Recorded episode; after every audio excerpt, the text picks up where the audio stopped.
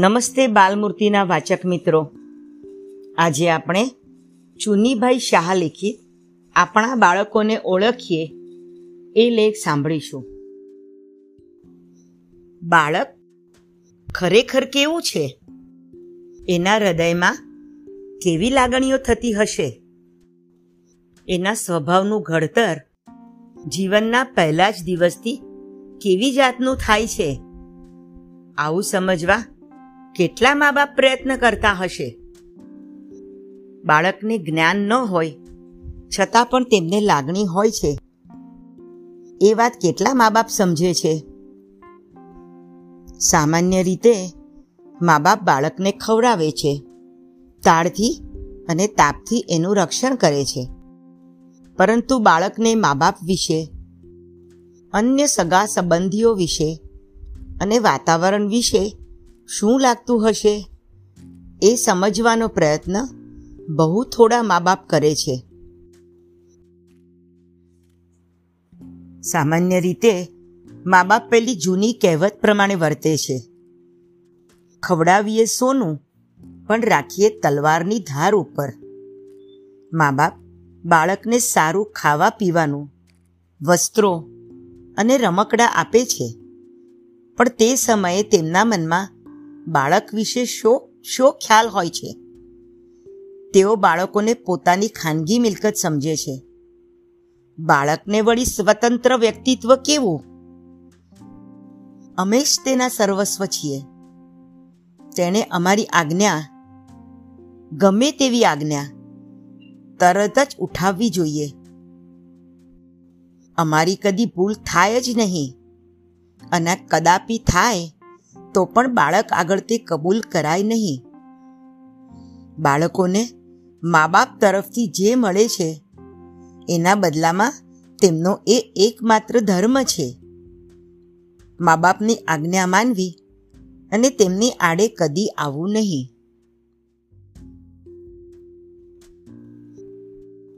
સામા પક્ષે કેટલાક મા બાપ એવા પણ છે કે જે બાળકને જે કરવું હોય એ કરવા દે છે. એમને વધારે પડતા લાડ લડાવે છે.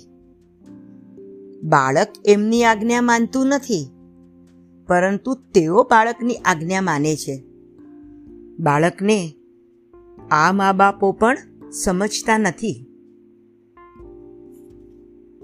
પરિણામ. બાળકો પ્રત્યેના મા બાપના આવા વર્તનનું પરિણામ શું આવે છે? આ બાળકો જ્યારે મોટા થાય છે, ત્યારે તેઓ કેવા હોય છે? નિરાશ, હતાશ, અનુત્સાહી અને મોટી મોટી વાતો કરનારા. અભિમાની. હું હું અને મારું મારું. એવું વધનારા સ્વાર્થી અને પોતાના જ સુખ દુઃખનો વિચાર કરનારા. બીજાની તીખી તમતમથી ટીકા કરનારા. પોતાના સિવાય કોઈ જ સારું નથી એમ કહેનારા. ટૂંકી દ્રષ્ટિવાળા. હંમેશા જીવન વિશે કડવી ફરિયાદ કરનારા. અથવા તો પોતાની દયા ખાનારા. બિચારા, પામર અને પ્રાણ વિનાના. આવા મનુષ્યો હોય, ત્યાં દુનિયા ત્વરિત ગતિથી કેવી રીતે સુધરે?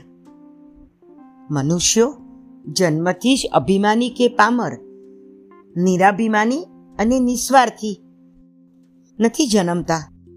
એવો જન્મ્યા પછી આવા બને છે.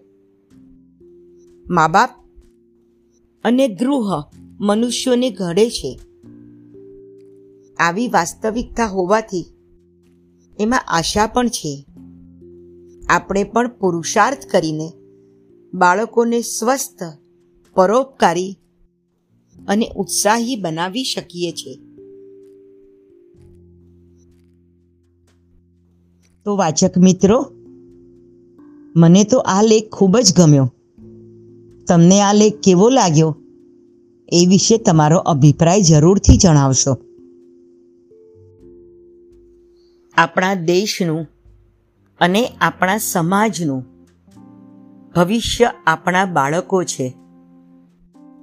એટલે તમે બાળકરૂપી ઇમારતની દરેક ઈંટ જેટલી સાચવીને મૂકશો, એટલી તમારી ઇમારત વધુ મજબૂત થશે.